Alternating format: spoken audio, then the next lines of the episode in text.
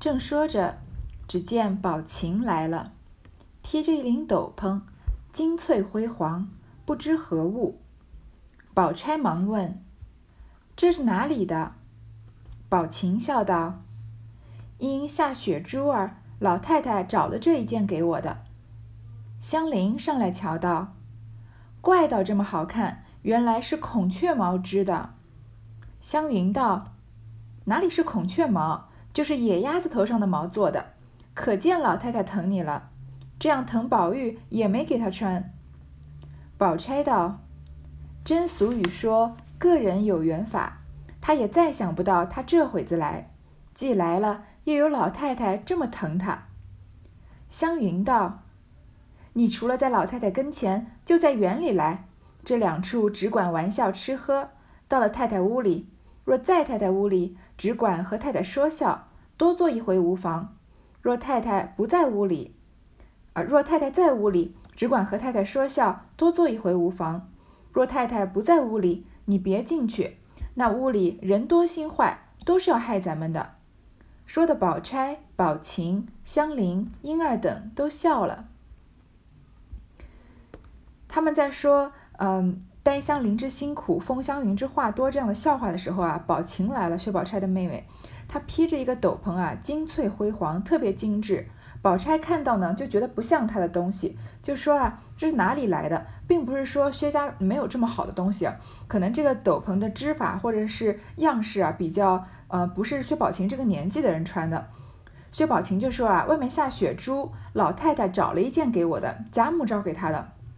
那贾母对宝琴是好了，贾母贾母首先让贾这个薛宝琴去她的房里跟她一起睡，然后下了一点点雪珠而已啊，难道薛家没有斗篷给宝琴披吗？她就拿了一个很好的斗篷来给她披，好到什么程度呢？这些人一眼就看得出来是好东西。香菱就说啊，怪不得这么好，原来是孔雀毛织的。孔雀毛固然名贵啊，因为孔雀是一种名贵的鸟嘛，贵族家庭才会养孔雀当宠物。你说一般穷人家养鸡还来不及，怎么会养孔雀呢？但是孔雀毛还不是最好的，为什么？因为孔雀一根孔雀，你想它开屏的时候有很多很多的毛嘛。这个湘云说啊，这不是孔雀毛，是野鸭子头上的毛做的。我们虽然觉得啊，野鸭子可能还不如孔雀呢，但是你想一一只野鸭子就一个头，它一头上就那么点毛。那我们现在说的这种呃什么鸭绒的衣服啊，还是非常的贵的，尤其是它还不是随便的绒毛，就只只取它头上的绒毛，只取野鸭子头上的绒毛，要做一件披风的得多名贵啊！就像前面我们说这个贾宝玉好像是铺了披了一件狐腋裘吧，不是说狐狸腋下的毛吗？都是这种没事找事用这种嗯。要要不知道几百只鸭子，嗯，几十只几几十只狐狸才能攒够的，呃，做出来这样东西，当然是比孔雀毛要名贵了。湘云就说啊，可可见老太太疼你了，老太太这么疼宝玉啊，也没舍得把这件衣服给她穿。宝钗就说呢，俗话说啊，个人有缘法，每个人有个每个人的经历，每个人有每个人的缘分。宝琴你也想不，你也不会想到你会来到贾府，既然来了呀、啊，贾母会这么疼爱你。湘云呢就要给这个宝琴一些生活的小技巧，她说啊，你除了在老太太跟前呢，你就在园子里来找我们玩，到这两处只管玩笑吃喝，不管你是在贾贾母跟前还是在大观园里面，你都可以尽情的做自己啊，玩笑吃喝，和太太只管啊、呃。然后呢，你要是到了太太的屋里啊，到了王夫人那儿呢，如果太太在，你就跟太太说笑，多坐一回无妨，王夫人也是好人，不会害你的。但是如果太太不在屋里啊，你就不要进王夫人的房间，那个屋里人多心坏，都是要害咱们的。说王夫人屋里面有很多人，他们心眼很坏，会害他们。这话让湘云说出来，还真是很奇怪。我们都以为湘云大大咧咧的，没有什么心机。再者呢，湘云第一个说出王夫人房间里坏人，王夫人房里有什么样的坏人呢？然后其实这都是从为后面这个埋的伏笔啊。他这么一说啊，大家都笑起来了。他们笑什么呢？宝钗笑道：“说你没心，却又有心。虽然有心，到底嘴太直了。我们这晴儿就有些像你，你天天说要我做亲姐姐，我今儿竟叫你认她做亲妹妹罢了。”湘云又糗了宝琴半日，道笑道：“这一件衣裳也只配她穿，别人穿了实在不配。”宝钗笑湘云啊，说说你没心却又有心，大家都说你没有心眼啊，但是你能看得出来王夫人心屋子里有一些坏人要害我们，那可见你是有心眼的，有观察能力的。可见贾府有一些人不对劲啊，他们这一辈的人其实早就发现了，只是从来没有人说过。但是这次湘云心直口快先说出来了，大家都是心知肚明的。但是说你有心啊，你嘴又太直了，有心有什么用啊，嘴上藏不住话，有什么话就说什么话，那你再怎么有心，人家不是一眼就看穿你了吗？说这一点啊，我们晴儿就有点像你，你每天说要让我做你姐姐，因为嗯，湘云对薛宝钗非常的仰慕嘛，她她不是说了吗？如果有你这个姐姐啊，即使没有父母也没有关系了，说不如你就认薛宝琴当亲妹妹吧。那湘云是爱屋及乌的呀，她这么喜欢薛宝钗，她也喜欢宝琴。她看着宝琴穿着这件嗯，这个野鸭子头上毛做成的这个大披风啊，她就说这件衣裳也只配她穿，别人穿了都不配的。正说着，只见琥珀走来笑道：“老太太说了，叫宝姑娘别管紧了秦姑娘，她还小呢，让她爱怎么样就怎么样，要什么东西只管要去，别多心。”宝钗忙起身答应了，又推宝琴笑道：“你也不知是哪里来的这段福气，你倒去吧，仔细我们委屈着你，我就不信我哪些不如你。”说话之间，宝玉、黛玉都进来了，宝钗犹自嘲笑，湘云应笑道：“宝姐姐，你这话虽是玩话，恰有人真心是这样想呢。”琥珀笑道：“真心恼的再没别人，就只是他。”口里说，手指着宝玉。宝钗、湘云都笑道：“他倒不是这样人。”琥珀又笑道：“不是他，就是他。”说着又指着黛玉，湘云便不择声。宝钗忙笑道：“更不是了，我的妹妹和她的妹妹一样，她喜欢的比我还疼呢，哪里还恼？你信云儿魂说，她的那嘴有什么实据？”这个时候呢，琥珀来了，琥珀就是贾母的一个丫鬟嘛，鸳鸯和琥珀嘛。然后就是传贾母的话，说老太太说了，叫薛宝钗啊，你不要太管紧了秦姑娘，不要太拘束薛宝琴了，因为她也知道薛宝钗这个人很很重视礼数，嗯，在这个贾家一言一行都非常的呃举止都非常得体的。她说你不要太管紧了秦姑娘，薛宝琴啊，她年纪还小呢，她爱怎么样就怎么样，要挥洒她的天性。我们这里看出来了，薛宝琴首先她比史湘云年纪还小，所以她应该在这群女孩里面年纪算很小的。他要什么东西啊，就只管去要，不要多心。薛宝钗赶快就起来答应，因为是琥珀以老太太的口吻在传话嘛，所以这个时候琥珀代表的是贾母，所以薛宝钗要起身答应，这都是些小细节啊。然后又推着宝琴说啊，都不知道你哪来的这段福气，福气，你去吧，赶快去找贾母吧，小心我们委屈你，我就不信我哪些不如你。这句话还挺微妙的，因为我们从来没有听过薛宝钗说出一些讲话稍微有点感觉跟情商低沾边的话，除了她可能有时候劝宝玉的时候，宝玉不太不太爱听，但这并不代表她说的话不对。但她这里说的话稍微虽然是开玩笑的，对吧？嗯，推着宝琴笑着说的，但是话里面多多少少有一点吃醋的意思。她吃什么醋呢？是这个贾母啊对宝琴这么对薛宝琴特别好，她吃醋吗？其实是也不是，因为嗯，其实他吃贾母的醋啊，说到底是吃贾宝玉的醋。从后面我们能看得出来，贾母对薛宝琴的喜欢不是一般的喜欢，他是有点想要让薛宝琴嫁给贾宝玉的意思。那薛宝琴就成了薛宝钗要嫁给贾宝玉路上的一个威胁了。所以他其实薛宝钗这么会察言观色的人，他早就能看得出来贾母对薛宝琴的喜欢太不一般了，就像一开始喜欢林黛玉那样子。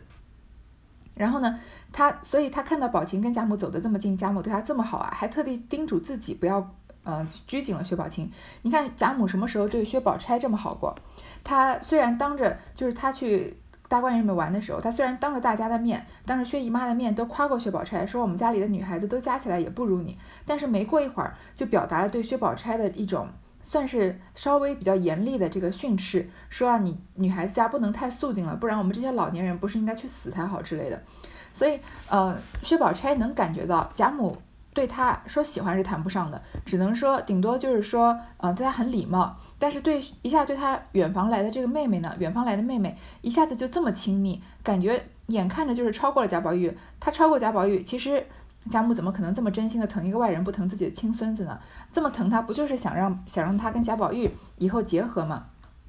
所以这里薛宝钗啊，确实是有点吃味的。我们也是从来没有见过薛宝钗说是什么什么样不得体的话。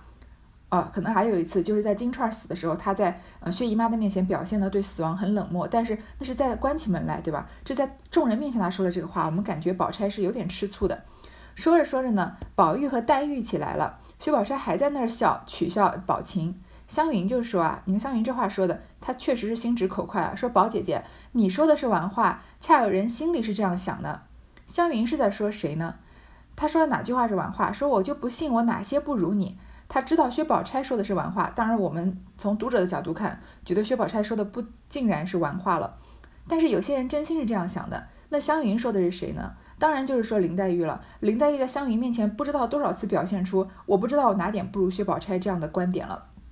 湘云比如说呃，湘云之前说啊，我什么都不如你，要是但是我举一个人出来，倒是你也能说出他的错啊，我就服你。黛玉说谁啊？她就说宝姐姐，你能挑出她什么错来？黛玉不是立马就冷笑着说，我还以为谁呢，原来是她，我哪能挑出她什么错？那你你前面看到湘云说王夫人房间里面有些人人多心坏会害我们，我们就知道湘云她是一个心直口快的人，但她不是一个没有大脑的人，她也是一个会察言观色的人啊。你想想看，从小无父无母，在史家嗯、呃、就被叔叔婶婶这样虐待着长大，晚上还要叫她做活做到好晚啊，不察言观色，不这个有一些这个手腕，怎么可能这个活得下来，活得幸福呢？而且怎么可能史家走了，老太太问他们要人，他们立马就放了呢？虽然虽然贾家去问他们要一个这个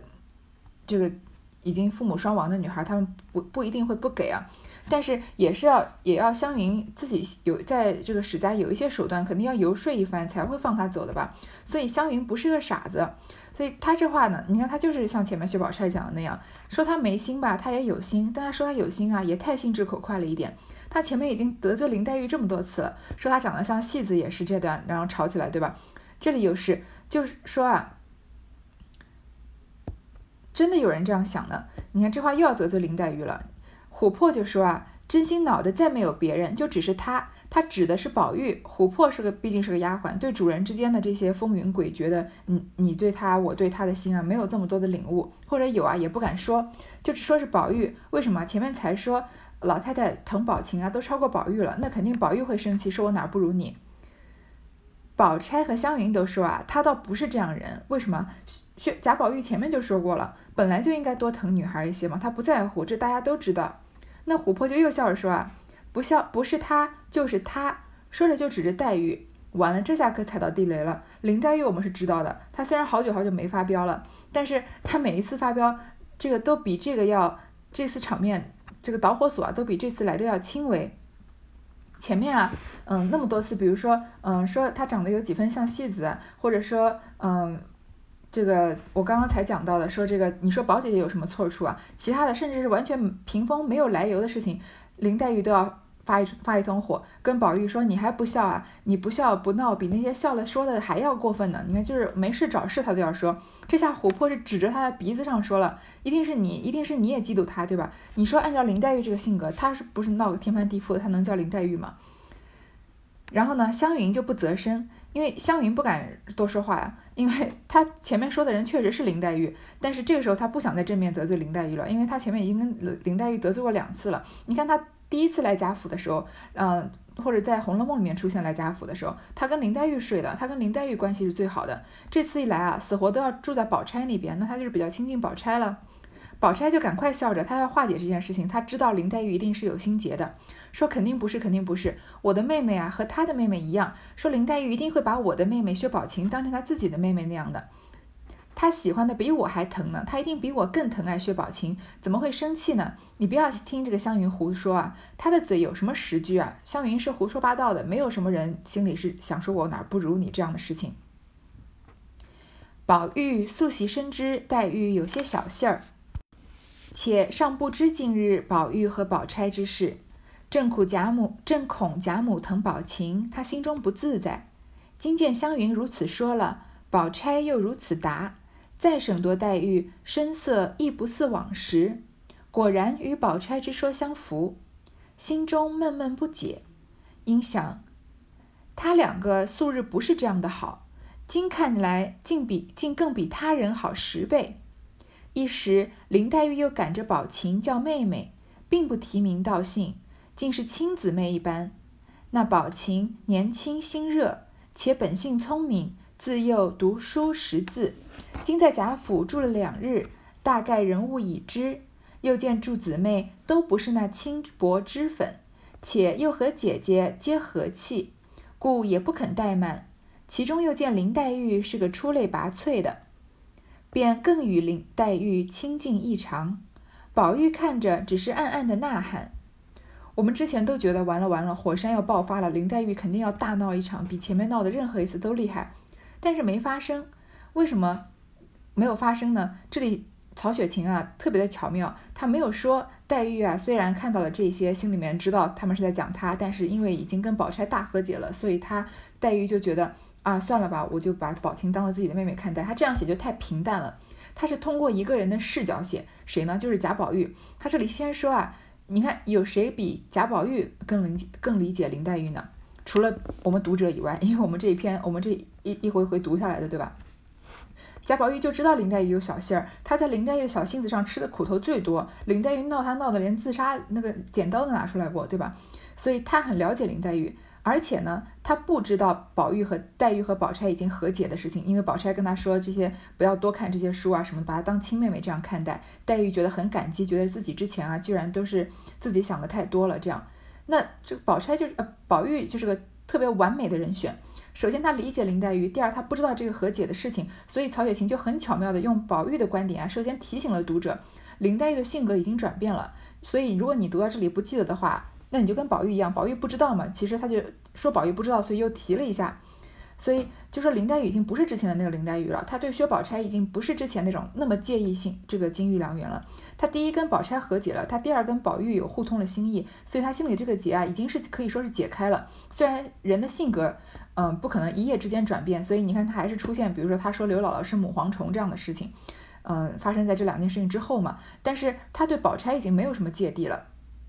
所以从但是从贾宝玉的角度，他不知道呀，他就担心啊，贾母太疼心宝，呃，疼这个薛宝琴了，黛玉心里会不自在，因为黛玉没有安全感嘛，就是，嗯、呃，他在贾府唯一能抓住的两个人，一个是贾母，一个就是贾宝玉嘛。可这次贾母这么疼爱薛宝琴，他怕他丧失安全感。但是湘云这么说呢，湘云说宝钗，呃，湘云说黛玉嫉妒宝琴，宝钗又如此答说不会不会。黛玉一定会把宝琴当着自己的亲妹妹看，然后再看看黛玉啊，声色亦不似往时，不像平常那样脸一下就拉下来要发脾气走了要或者哭起来了，居然跟宝钗说的相符，居然跟宝钗说的一样，她就觉得很奇怪，说他们两个人素日不是这样的好，今看起来啊，竟更比他人好十倍。哎，宝钗和黛玉什么时候变这样好了？那经过曹雪芹这一提醒，我们已经知道宝钗和黛玉已经和解了嘛，但是贾宝玉不知道啊，说竟然比其他人还要更好。这个时候你再看黛玉的表现啊，她赶着宝琴叫妹妹，而且不指名道姓啊，很亲热的样子，好像是亲姐妹一样。那宝琴呢，她年轻心热，她本来年纪就小，谁对她好一点她就对谁好嘛，然后又心肠很热，而且她很聪明，读书识字的，所以在贾府见了两住了两天啊，大概人物已知，大家都知道她见诸姊妹都不是青脂薄粉轻薄脂粉，就跟他一样，不是那种比较轻薄的人，或者是生龟养大的什么都不知道没有教养的呃，就是不知天高地厚的小姐。每个女孩我们都知道，每个女孩都有自己各自的特点嘛，所以看到大家都都不是这个凡夫俗子的样子，而且又跟姐姐很和气，和薛宝钗处的也很和睦。那她不知道别人是什么样，她知道自己的姐姐性格是怎么样的呀，那跟姐姐这么和睦的人应该也不会坏到哪里去吧，所以她也不能怠慢。而且林黛玉本来就是他们中间出类拔萃的嘛，你说整个贾府能跟薛宝钗比一比的还不就是林黛玉嘛，所以她就跟黛玉啊亲近异常。那宝玉在旁边看啊，暗暗的呐喊，非常的奇怪，他见这面简这一幕在宝玉面前简直就是奇观，怎么突然之间变成这个样子了呢？一时宝钗姊妹往薛姨妈房内去后，湘云往贾母处来，林黛玉回房歇着，宝玉便找了黛玉来，笑道：我虽看了《西厢记》，也曾有明白的几句，说了取笑，你曾恼过，如今想来，竟有一句不解，我念出来，你讲讲我听。黛玉听了，便知有文章，因笑道：你念出来我听听。”宝玉笑道：“那闹简上有一句说的最好，是几时孟光接了梁鸿案，这句最妙。孟光接了梁鸿案这五个字，不过是现成的点，难为他这是几时三个虚字问的有趣。是几时接了？你说说我听听。”宝玉奇怪啊，所以宝钗姊妹他们去薛姨妈那里呢，湘云去贾母那里了，黛玉一个人啊，她回自己的潇湘馆歇着了。宝钗就来找黛玉。这段啊，我觉得在《红楼梦》里面是一段非常非常妙的一段对话，表现了贾宝玉和林黛玉两个人是多么的心灵相通，以及两个有文化的人说话是多么的毫不费力气。就我说一点点都不太需要说说多说，嗯，这个对方就立刻能很明显的感觉到我的意思，然后也就能回答，写的就是真的太棒了。嗯，宝玉呢，他想要问的是什么问题啊？想是要问黛玉为什么和宝钗突然这么好了呀？为什么之前呃他们说这个话你不生气了呀？但是他不能这样问，这问太直接了。你说说，哎，林黛玉，你以前这么任性，你怎么今天不任性了？怎么薛宝钗说怎么老太太这么疼宝琴，你也不生气啊？怎么湘云说你嫉妒薛宝琴和薛宝钗，你也不生气啊？这话能能这样问吗？肯定不能这样问，对吧？所以他们两个人打了个暗号，林黛玉一下就听懂了。薛宝钗说啊，呃呃，贾宝玉说啊，我看了《西厢记》啊，也有明白的，说了取笑，你曾恼过。他这里是说他之前看到，嗯，薛贾林黛玉的这个，嗯，紫娟看到她这么懂事，然后说如果我和多情小姐同冤账，怎么舍得你叠被铺床？这林黛玉不就生气了，说你胡说什么东西？因为这里不就是轻薄了她吗？然后说你恼过，但是我想来啊，我还是有一句不解，不如我来念出来，你讲来听听吧。林黛玉就知道他是有文章的，肯定不是要单纯的讨论《西厢记》，说那你念吧。宝玉就说啊，是闹简上有一句话说得好，说的什么呢？是几时孟光接了梁鸿案，说这句最妙。孟光接了梁鸿案啊，是现成的典故，这个我们等会儿再说。倒是难为他这是几时三个字虚问的有趣，虚字问的有趣，不说是什么时候孟光接了梁鸿案，什么时候接了？你给我听听。其实我们不多深入的理理解这个典故，我们也能知道贾宝玉是在问林黛玉，是你什么时候跟薛宝钗化干戈为玉帛的。这下我们来深这个深入的说一下这句话，这个典故。首先呢，西厢记放在一边不谈，他说孟光接了梁鸿案啊，是五个字，是现成的点。是什么点呢？西厢记也是引用了这个典故。这个典故呢，说孟光接了梁鸿案，听起来我们可能还以为是什么县老爷审了一个什么案子呢，其实不是啊，它这个案是一个，呃，并不是案件的意思，而是这个，呃，等于像托盘的这个这个案桌案的意思。孟光接了梁鸿案呢，其实就是举案齐眉这个成语的来来源。这个成语呢，其实也有后背后有一个故事。既然我们在说这个典故，不如就把它讲一讲清楚。有一个人呢，名字叫梁鸿，这是后汉时候的典故啊。然后呢，他。嗯，长得就很帅，所以又然后又很会读书，反正就是一个非常优秀的男青年，又是适婚年龄。那一个优秀的男青年到了适婚年龄怎么样呢？在那个年代，像我们在这在我们这个年代，有一些父母会拿着小牌子，或者呃拿着这个这个很大的那种宣传海报一样的东西，跑到那个公园什么地方去有这个相亲角。那个时候呢，不就是有权有势的人会相中他，想把女儿嫁给他吗？但是梁鸿啊，他就全部都拒绝不娶。然后在他同县呢，有一个姓孟的一个男人，他有一个女儿。这个女孩啊，长得又胖又丑又黑，就是白富美的反义词。就平常啊，就是不可能嫁得出去的。而且她力气还特别大，就是她她力气大到能把这个石臼都举起来，这个很就是地上那个石头做的很大的，平常可能用来捣什么捣面啊、捣什么东西那个臼子，她都能举起来。而且她还很挑剔，所以她一直没嫁，所以她拖到现在都三十岁了。那父母就问他说：“你你你说说你长得这么丑吧，力气又这么大，你能嫁到人就不错了，你还这么挑干嘛呀？”他说啊：“我想嫁像梁伯鸾那样贤德的人。”梁伯鸾就是梁鸿，他字伯鸾。然后梁鸿听到这件事情啊，就向他下聘礼求婚。其实这个事情在我们听起来也是蛮魔幻的，因为我们看到什么嗯、呃、比较有名、比较帅的男演员，就经常。常常喊着老公老公，或者说他是我男朋友什么的。你如果你说啊、呃，我想要嫁给什么胡歌，然后胡歌听到之后就下聘礼娶你，那不就太魔幻了吗？但是那个时候的事情，不知道这个典故是真是假，那他就是这么写了。然后他就让他的这个女孩子啊，姓孟的女儿，他就让他的父母准备好布衣、草鞋啊，呃，还有一些纺织用的这些用具。然后出嫁之后呢，他就精心打扮之后进门。可是过了七天啊，梁红都没有理他。所以呢，这个梁红的妻子啊，她就跪在床边说啊，我在私底下听曾经听说过夫君有这种高尚的品德，寥寥几句啊，就打发了好几个很优秀的姑娘。我也曾经回回绝过、刁难过的几位男子，但是不知道今天你为什么会这么责怪我，所以我来请教我的过失。所以他就是跪在床边的，这个掏心掏肺的跟梁红说。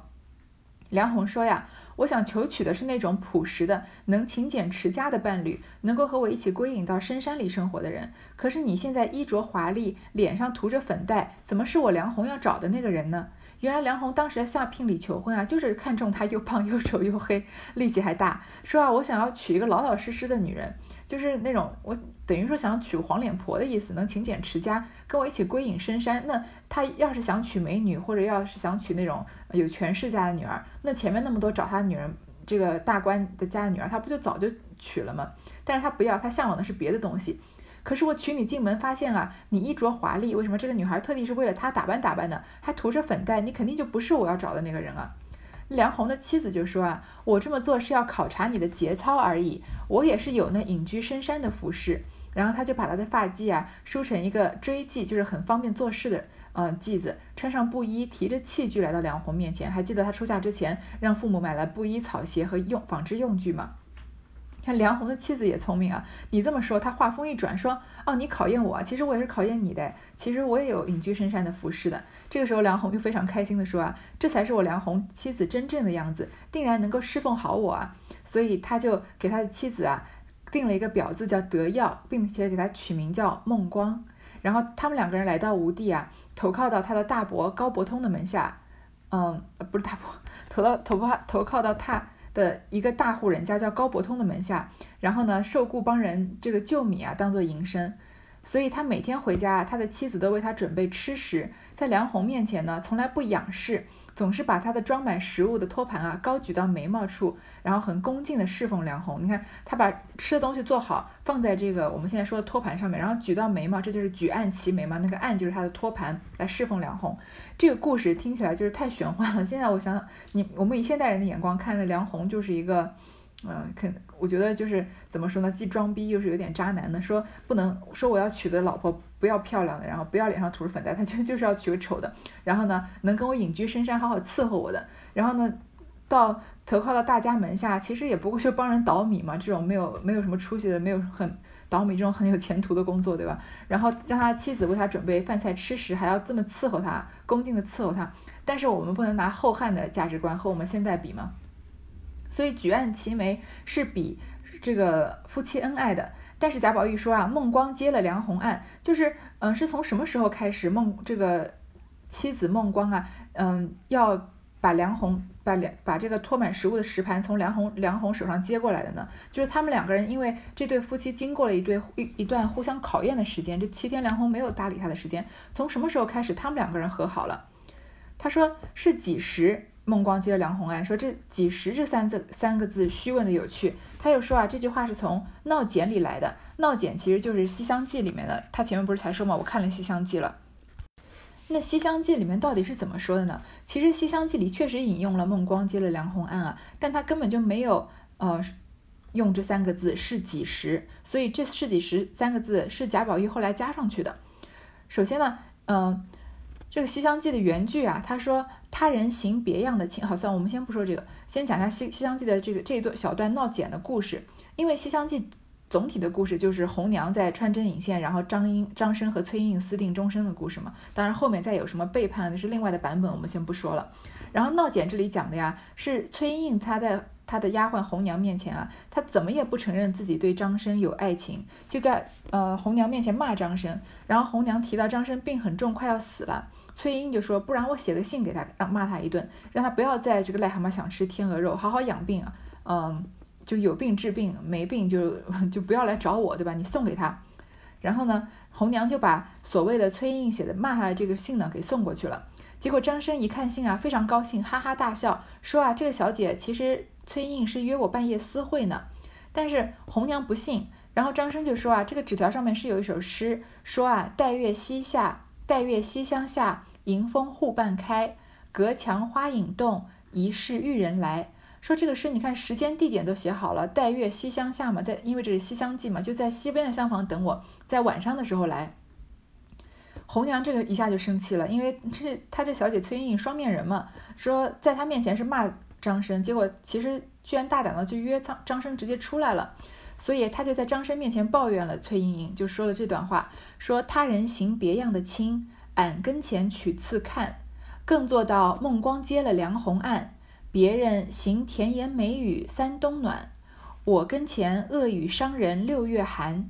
我为头儿看，看你个离魂倩女，怎发复治果潘安。他这个意思就是啊，我的小姐崔莺莺啊，你对别人这么好，结果你这么小看我，你现在居然去约张生去出去偷偷约会了，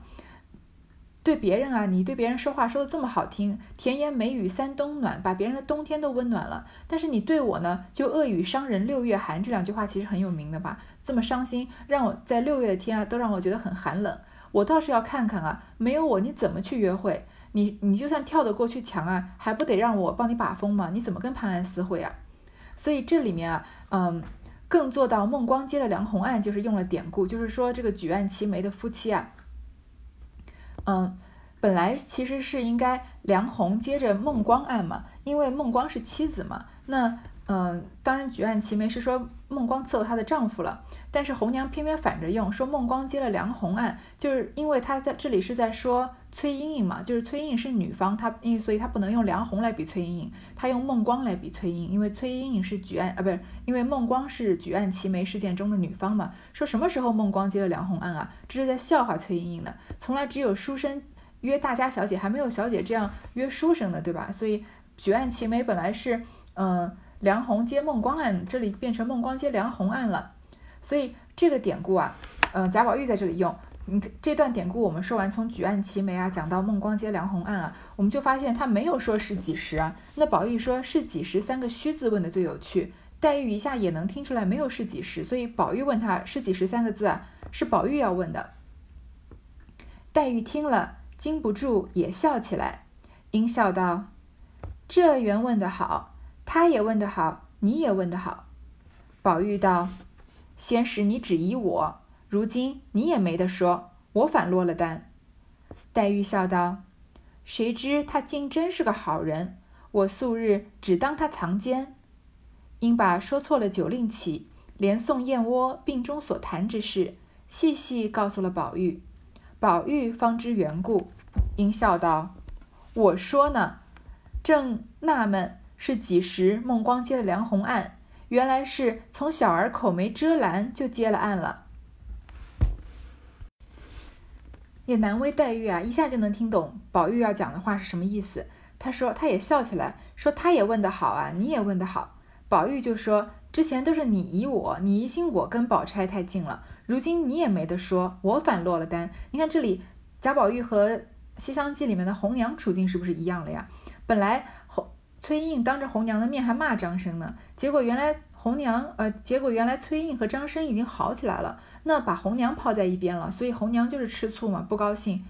结果这里贾宝玉也是啊，平常都是你说我和薛宝钗走得太近，结果你们俩现在这么好，我落单了。所以你看贾宝玉这里，嗯，用《西厢记》的引引用《西厢记》是不是特别的这个准确？黛玉就说啊，我怎么能知道他是个好人啊？我素日只当他藏奸，我还以为他心里有什么要算计我的，结果他居然真的是个好人。就把说酒令啊和燕窝的事情都告诉了宝玉，嗯，不仅是行酒令啊，还有之前黛玉不是说嘛，也不能老问他们要燕窝，我不能做这么麻烦的人，大家都会嫌弃我的。宝钗就说不然我你就从薛家拿嘛。宝玉知道缘故啊，就说我正纳闷是几时孟光接了梁红案呢，原来是从小孩口没遮拦就接了案了。你看从小孩口没遮拦也是闹简里面红娘红娘说崔莺莺的，这里正好啊，宝玉又说黛玉，因为确实是黛玉口没遮拦的时候说良辰美景奈何天的时候，口没遮拦的时候嘛，然后薛宝钗教育她的嘛，所以这段契合的简直就是天衣无缝啊，就难为呃，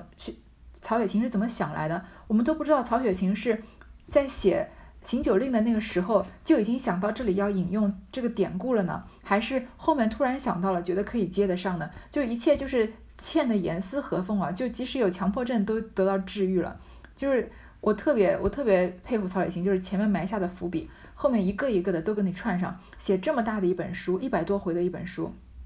就不管是一百二还是一百零八回，对吧，他他前面的线索啊后面基本上一个一个都能串上，有一些没串上的，因为我们看不到《红楼梦》的结局嘛，但是有很多地方我们已经忘了前面有这样铺这样的伏笔了，他后面都能把它这样写上，都都能串上来。而这里啊，我觉得孟光接梁红案是这个线索连的最紧密的、最严丝合缝的一句一句，而且对情节是有推波助澜的作用，它并不是就是生硬的前面要埋个伏笔，你猜猜我后面要写什么，后面一写说哎，其实我要这样写，绝对不是这样子，就是它不管是前面的伏笔还是它后面的这个契合的这个文章这个段落啊，都是对都是跟着剧情走的，让我们觉得就是特别的流畅。而且这里这个嗯黛玉和宝钗、黛玉和宝玉的这种心有灵犀啊，也是让人觉得妙不可言。你你说跟一个嗯与你这个有共同兴趣爱好的或者有同样背景的人说话，或者两个两个我们所谓的灵魂伴侣说话，多么不费事儿！就你说人吵起来，所以你像前面宝玉和黛玉吵架，这是另外一回事。但是很多人大大多数人吵吵起架来，就不是说跟你亲近的人吵架，就是反正总之就是跟那些嗯、呃、平常有的那些争执吧。常常都是因为两方互相不能了解对方的这种做法。其实我觉得不管是你生活中工作中学习中你碰到的人，你跟跟你有矛盾的人啊，很少有人真的是彻头彻尾的坏人，就是呃是恶人，这种人很少。不过就是每个人的观点不一样嘛，互相不能说服对方，而且又不愿意倾听对方到底想要说什么，所以这就常常造成了很多矛盾。其实不管是你说跟家长的代沟啊，你跟你或者你跟自己孩子的代沟，或者跟自己另一半的这种不理解，或者男女朋友交往时候的这种争吵，大多数都是来于两方的观点不一样，立场不一样，然后互相不愿意去理解对方。你家长不愿意站在十三岁的女孩的立场想想看，她为什么会嗯不想满心的不想学习，就想嗯、呃，这个坐在隔壁想跟坐隔壁的男生谈恋爱，想这个互相通情书啊，每天发不知道多少条短信这样子。那这个十三岁女孩子也没办法理解，父母每天工作这么辛苦，结果回到家里看到孩子不好好学习，沉迷这个爱情是什么样的观点，所以才会这样吵架嘛。但是你看宝玉和爱黛玉，他们俩心中他们俩中间就这么一个结，这一个结一解，两个人讲话是就是多顺畅，就是。非常就是可以说就是一言一这个一个眼神，两个人就互相能够体会了。这个如果你宝玉这样问我们这样隐晦的问，你觉得我们能领会的对吗？然后那你能知道宝玉一看到黛玉一下就能知道他讲的什么意思，他心情又会都非常的高兴吧。其实我们在旁边看这段都觉得是心旷神怡啊。嗯，黛玉因又说起宝琴来，想起自己没有姊妹，不免又哭了。宝玉忙劝道：“你又自寻烦恼了，你瞧瞧，今年比旧年越发瘦了，你还不保养，每天好好的，你必是自寻烦恼，哭一会子才算完了这一天的事。”黛玉拭泪道：“近来我只觉心酸，眼泪却像比旧年少了些的，心里只管酸痛，眼泪却不多。”宝玉道：“这是你哭惯了，心里疑的。”岂有眼泪会少的？我这段情节太重要了，这就是这就是告诉你《红楼梦》已经至少过了一半的这个非常重要的一个节点。黛玉说宝琴啊，想到自己没有姊妹就哭起来，宝玉就说你自寻烦恼，你看你今年比平常都更瘦了，你黛玉本来就瘦成干了，她还要再瘦，你还不保养，每天没什么事啊你就自寻烦恼，要哭一会才算完。黛玉就拭着眼泪啊。说我只觉得心酸，其实我是难过的，我跟往常一样心酸的，但是我的眼泪好像比以前少了。我以前心里只管酸痛啊，眼泪却不多。这话讲的突兀啊，就像我们就跟宝宝玉的观点是一样的，你眼泪哪会少啊？但是我们想想看，林黛玉来到这一世的使命是什么？还眼泪。她把眼泪还完了，她的使命就结束了。那她使命结束了，这一世为人的这个历程就结束了。结果眼这个黛玉这里突然说她的眼泪变少了，什么意思啊？她她眼泪变少，她就离死不远了呀，她眼泪快要还完了呀。那黛玉离死不远了，整个贾府的没落也不就不远了吗？所以这里又是就就你每次读到这种，嗯，就是有这种暗示的地方，你又突然之间心里一沉一下说，说哎呀怎么办，这个好像一切都在往不好的方向发展。那这里是一个非常重要的线索，后面我们会常常提到的。好，这段先读到这边，这已经够长了。好，下下面接下来接下来的再呃应该还要再读一次吧，再把四十九回读完。